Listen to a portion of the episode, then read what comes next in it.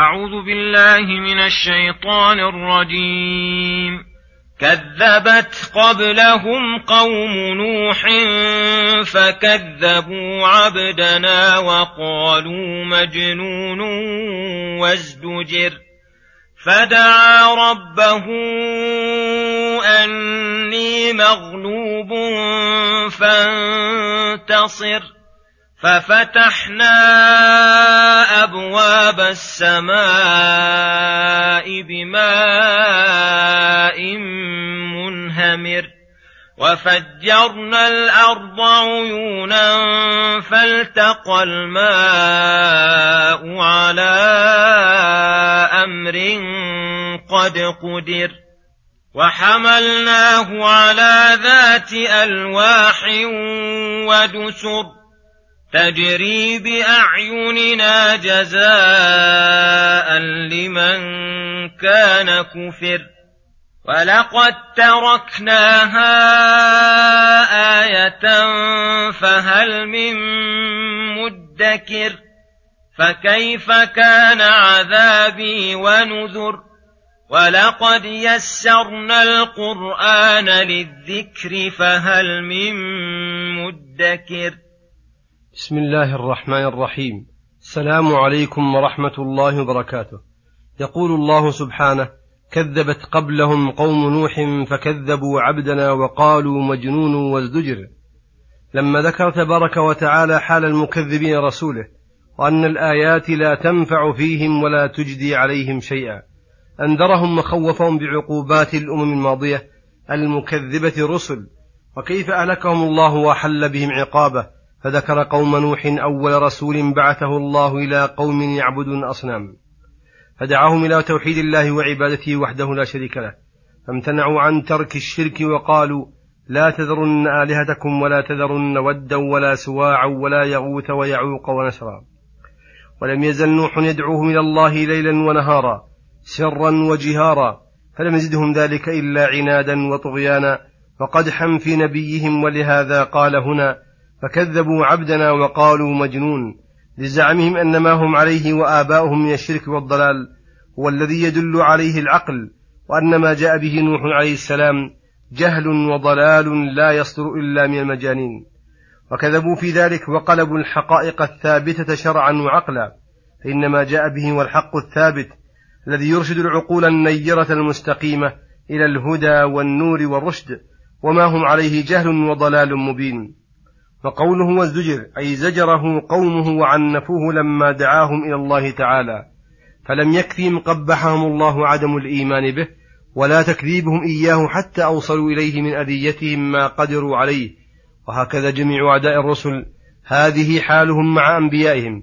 فعند ذلك دعا نوح ربه أني مغلوب لا قدرة لي على الانتصار منهم لأنه لم يؤمن من قومه إلا القليل النادر.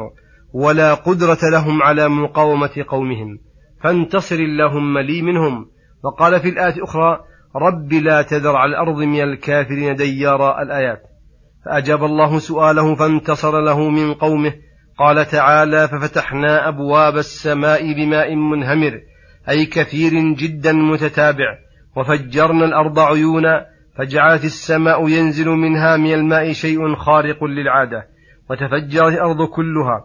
حتى التنور الذي لم تجري العادة بوجود الماء فيه فضلا عن كونه منبعا للماء لأنه موضع النار. فالتقى الماء أي ماء السماء والأرض على أمر من الله له بذلك. قد قدر أي قد كتبه الله في الأزل وقضاه عقوبة لهؤلاء الظالمين الطاغين. وحملناه على ذات ألواح ودسر أي ونجينا عبدنا نوحا على السفينة ذات الألواح والدسر أي المسامر التي قد سمرت بها ألواحها وشد بها أسرها تجري بأعيننا أي تجري بنوح ومن آمن معه ومن حمله من أصناف المخلوقات برعاية من الله وحفظ منه لها عن غرق ونظر ونظر وكلاءة منه تعالى وهو نعم الحافظ والوكيل جزاء لمن كان كفر. أي فعلنا بنوح ما فعلنا من النجاة من غرق العام جزاء له حيث كذبه قومه وكفروا فصبر على دعوتهم واستمر على أمر الله فلم يرده عنه راد ولا صده عن ذلك صاد كما قال في الآية الأخرى قيل يا نوح اهبط بسلام منا وبركات عليك وعلى أمم ممن معك الآية. ويحتمل أن مراد إنا أهلكنا قوم نوح وفعلنا بهم ما فعلنا من عذاب والخزي جزاء لهم على كفرهم وعنادهم. وهذا متوجه على قراءة من قرأها بفتح الكاف. فلقد تركناها آية فهل من مدكر؟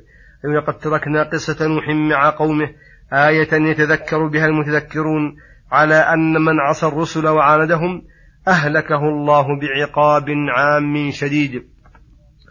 أو أن الضمير يعود إلى السفينة وجنسها وأن أصل صنعتها تعليم من الله رسول نوح عليه السلام ثم أبقى الله صنعتها وجنسها بين الناس ليدل ذلك على رحمته بخلقه وعنايته وكمال قدرته وبديع صنعته. فهل من مدكر؟ أي فهل من متذكر للآيات ملق ذهنه وفكرته لما يأتيه منها؟ فإنها في غاية البيان واليسر. فإنها في غاية البيان واليسر. فكيف كان عذابي ونذر؟